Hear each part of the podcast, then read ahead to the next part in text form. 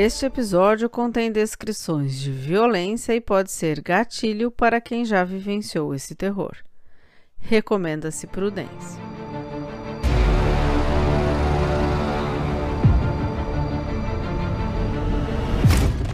Renata Coelho e Rogério Damasceno eram namorados apaixonados. Ela tinha 22 anos quando começaram a namorar e ele tinha 26. Após três anos de namoro, veio a decisão: quero estar com você e prometer te amar até que a morte nos separe. A morte os separou poucas horas depois da promessa. O que aconteceu? Quais sinais estavam lá e que foram desconsiderados? O que aconteceu com essa mente criminosa? Te convido a ouvir e que você também compartilhe para fazer chegar em quem talvez precise dessas informações.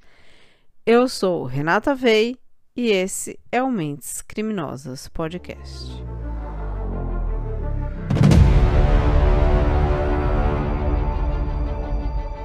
Renata e Rogério se conheceram ainda na escola, quando eram crianças. Foram amiguinhos de escola.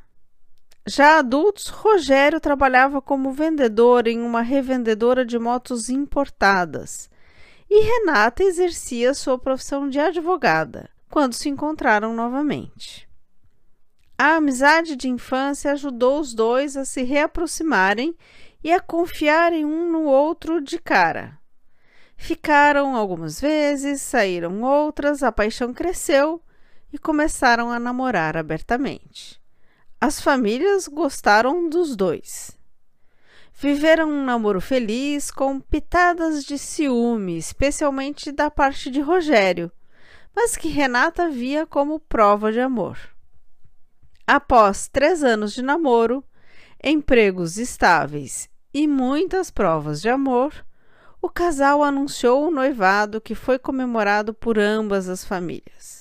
Escolheram uma casa para morar em um condomínio no Recife. Houve um alto investimento no novo lar, onde seriam felizes, teriam filhos, fariam churrascos com amigos e família. E aí passaram a planejar a cerimônia de casamento. E começaram os preparativos escolher o vestido ideal, escolher o terno ou smoking, escolher os convidados. Definiram convidar 200 pessoas. Fizeram visitas a cerimonialistas, degustações de buffet, escolha de decoração, um investimento financeiro bastante alto também, porque custa caro uma festa de arromba e os noivos queriam uma festa espetacular. O principal quase escapou: a jura de amor eterno, a promessa de companheirismo e de aumentar a família. Outro custo alto é o investimento de emoções, de energia e de expectativa com cada detalhe da festa. Ao menos a escolha do convite foi divertida. O convite de casamento trazia um tom de comédia, uma caricatura engraçada e divertida dos noivos felizes. Mas ao fim do terceiro ato, o que aconteceu foi uma tragédia. Em 18 de dezembro de 2010, eles se casaram num condomínio de luxo chamado Casa Grande da Aldeia, em Camaragibe, em Pernambuco. Foi uma cerimônia elegante de 200 convidados. A noiva estava belíssima num vestido bastante tradicional, tomara que caia, branco. Sua entrada foi linda, mas a entrada do noivo é que foi espetaculosa. Ele chegou acelerando e fazendo muito barulho com a sua moto importada, da mesma marca que ele vendia. Todo mundo aplaudiu e vibrou. A cerimônia também foi religiosa e os noivos juraram união na saúde e na doença, na alegria e na tristeza, até que a morte os separe. Durante a festa, o noivo pediu para a banda tocar sua música preferida, a música Eu Quero Só Você. Sei que eu não falo, que eu não sirvo pra você. Dizem que eu é, não peço, só me medo e confusão Queremos e acabar com o nosso amor. Você, Com o nosso amor. Tô puro Bate na palma Querem nos afastar, tira você de mim. Não importa o que vão dizer Eu quero só você. A letra da música diz Sei que andam falando que eu não sirvo para você, dizem que eu não presto, só me meto em confusão, querem nos afastar e acabar com o nosso amor, tirar você de mim. O nosso amor todos querem por um fim, querem nos afastar, tirar você de mim. Eu quero só você e não importa o que vão dizer. Ele pediu que repetissem a música quatro vezes. E enquanto a banda tocava, Rogério dançou abraçado a Renata, se divertindo, e os dois estavam muito felizes. Todos na festa estavam muito felizes. Depois da dança, os noivos foram fazer as tradicionais fotos. Fotos dos dois, fotos só dela, fotos só dele, fotos dos familiares, fotos com o bolo. Aliás, o bolo era uma grande atração da festa, porque tinha no topo uma moto com os noivos sentados, como que a expressar que iriam sair dali sendo felizes, passeando e viajando de moto. O topo do bolo foi presente do padrinho de Rogério, Marcelo Guimarães, que era seu chefe na loja especializada em motos, onde Rogério trabalhava havia alguns anos, e eles tinham grande amizade. Aliás, Rogério tinha uma grande amizade com todos os colegas de trabalho. Seguiu-se o jantar, as bebidas, as músicas, todos dançando e se divertindo. Já tinha virado a noite e, por volta das duas e meia da manhã, Rogério, de mãos dadas com a nova esposa, foi abraçar seu pai e lhe dizer: Pai, eu te amo. O pai o abraçou mais feliz que nunca com o filho. Logo depois, já às três da manhã do dia 19 de dezembro, Rogério viu os primeiros convidados se retirarem. Ele correu e pediu que todos esperassem, porque ele tinha uma surpresa para fazer a todos. Os convidados então esperaram. Ele estava alegre, rindo. Renata estava radiante de alegria e ansiosa pela surpresa. Então Rogério saiu do salão, foi até o carro de seu pai, uma caminhonete S10, e voltou. Ao entrar, todos o olhavam ansiosos pelo que viria. Ele abraçou Renata, lhe disse que a amava, e enquanto lhe beijava, sacou um revólver e atirou em sua cabeça. Os convidados começaram a correr por todo lado e a gritar tentando fugir. Rogério depois apontou o revólver para os convidados e começou a atirar. Primeiro atingiu o primo de Renata no rosto, mas sem feri-lo gravemente. Depois atirou na direção do padrinho, o seu chefe. A bala passou muito perto da esposa de Marcelo, mas como ela já corria, conseguiu escapar e a bala acertou Marcelo. Vendo que não o tinha atingido letalmente, Rogério seguiu atirando e se aproximando.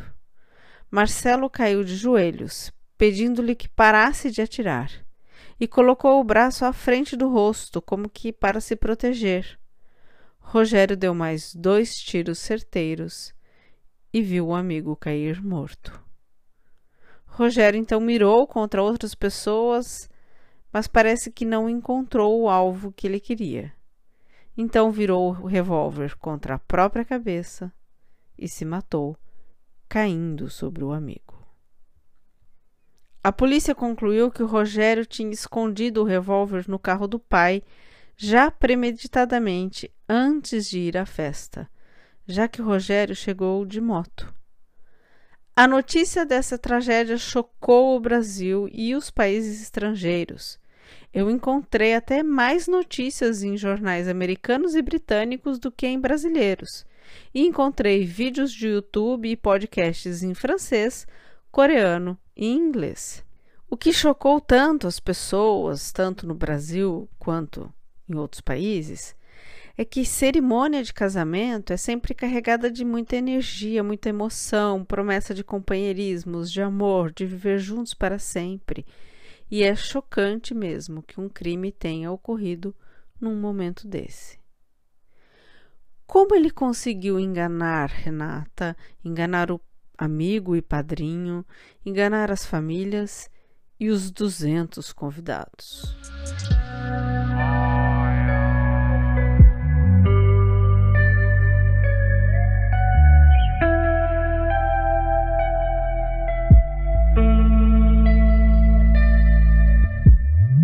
Antes da análise, um momento propaganda. É com grande alegria que conto a novidade a quem nos ouve. Nosso podcast começou uma associação com a Amazon.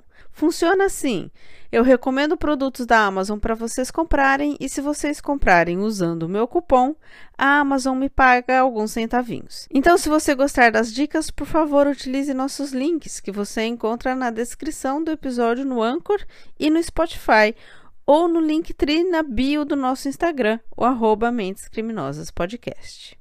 E para o episódio de hoje, quero recomendar três livros que agradarão a diferentes gostos.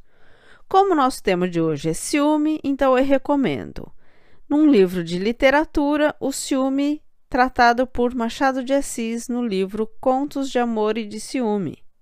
Já numa linha de psicologia de autoajuda, deixo a dica do autor Robert Leahy. O livro chama A Cura do Ciúme. Aprenda a confiar, supere a possessividade e salve seu relacionamento. E na linha da psicanálise, um livro maravilhoso organizado por Fábio Belo e que reúne textos históricos muito bem analisados de vários autores. O título do livro é O Ciúme dos Homens. E não se esqueçam, os links para a compra dos três livros e de outros mais que eu vou sugerindo estarão na descrição desse episódio e também no Linktree na bio do Instagram no nosso perfil arroba Mentes Criminosas Podcast. Apreciem os livros e nos enviem seus comentários dando suas opiniões.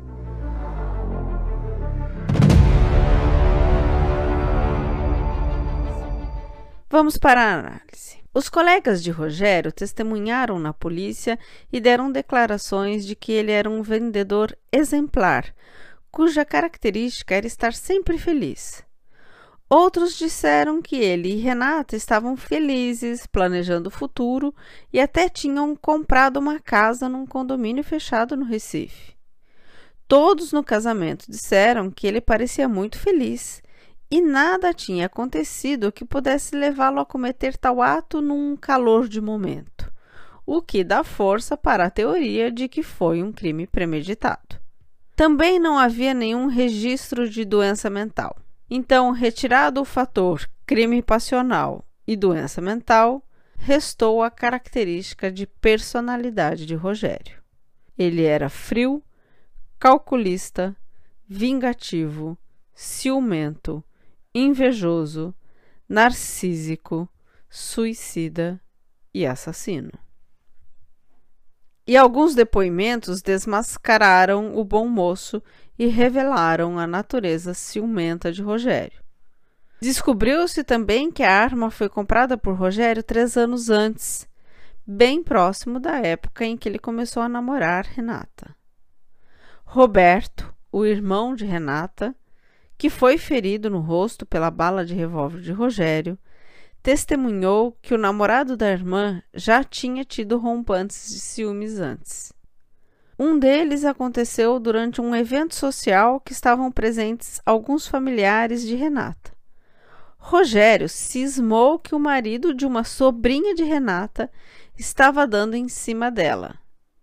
Rogério discutiu com o rapaz, discutiu com Renata, fez uma cena, empurrou o rapaz e depois puxou Renata e foram embora. Em outra ocasião, Rogério teve rompantes de ciúme de novo, mas ao invés de brigar com o suposto rival, ele deixou o evento levando Renata até o carro, onde os dois brigaram. Uma amiga de Renata, que não quis se identificar, disse que presenciou ataques de ciúme de Rogério. Ela conta que certa vez pegou carona de carro com o casal e que percebeu que Rogério não permitia que Renata olhasse as pessoas na rua. Contou ainda que Renata havia se queixado com ela do ciúme excessivo de Rogério e que os dois já tinham ficado separados por dois meses em 2008 devido aos ataques e às grosserias de Rogério por seu ciúme. Segundo o advogado da família de Renata, Rogério tinha um temperamento horrível e era uma pessoa extremamente ciumenta. No entanto, ninguém conseguiu explicar por que o padrinho tinha sido alvo. Nada na relação dele com Renata indicava que tivesse acontecido algum flerte ou nada que o valha. E Rogério nunca tinha demonstrado sentimentos hostis em relação ao seu chefe. Aqui sou eu quem faz uma hipótese. O ciúme de Rogério talvez também fosse inveja. Muito provavelmente ele invejava o chefe. Vejam, ciúme e inveja estão muito próximos. Uma pessoa ciumenta geralmente também é muito invejosa. Tantos sentimentos de inveja quanto de ciúme implicam em dar muita importância a um terceiro. No ciúme implica que é um terceiro que ameaça, e na inveja implica em querer possuir o que o terceiro possui, portanto, implica em ameaçar o terceiro. E ambos são sentimentos hostis vividos por pessoas com problemas relacionados à autoimagem e à autoestima. É um drama narcísico doentio. O ciúme sempre é doentio. Uns são mais graves, mas sempre denunciam um sintoma de que algo não está bem. Um ciúme saudável seria perceber que ninguém pertence a ninguém. Portanto, sempre poderá haver uma ameaça. Mas a pessoa lida com a ameaça aceitando-a, decidindo seduzir sempre a pessoa amada, a respeitar que, se ela preferir um terceiro, que então seja feliz. A inveja saudável é a admiração, é não querer ter o que o outro tem, mas querer fazer igual, chegar aonde o outro chegou, tomar o outro como modelo. Se ele conseguiu, eu também posso conseguir seguindo os mesmos passos. Mas o invejoso não quer fazer a caminhada, ele quer tomar o que é do outro, ou quer mesmo é só que o outro não tenha. No caso de Rogério, os indícios nos levam a criar a hipótese de que ele oscilava de uma autoestima superinflada a uma autoestima baixa e ameaçada. Ele se achava o melhor e, portanto, a mulher dele também era a melhor, por isso todos os homens a queriam. Mas, como no fundo ele sabia que ele não era tão bom assim, então todos os homens o ameaçavam. Especialmente alguém numa posição superior no trabalho, como um chefe, figurava como uma ameaça. Pessoas que se acham tão melhores que as outras não suportam que um outro seja mais rico, mais bem-sucedido, mais bem casado. E Marcelo era tudo isso. Tinha um casamento feliz e dois filhos pequenos, e, segundo a esposa dele, nunca teve nenhum indício de traí-la ou de flertar com outras mulheres. O motivo ciúme não encaixa, mas o de inveja sim. E se o outro é melhor que ele, então pode ser que a mulher dele vai preferir o outro. Ao invés de encarar a ameaça de ciúme pela ótica quem está se casando com ela sou eu, ele preferiu destruir quem ameaçava seu narcisismo.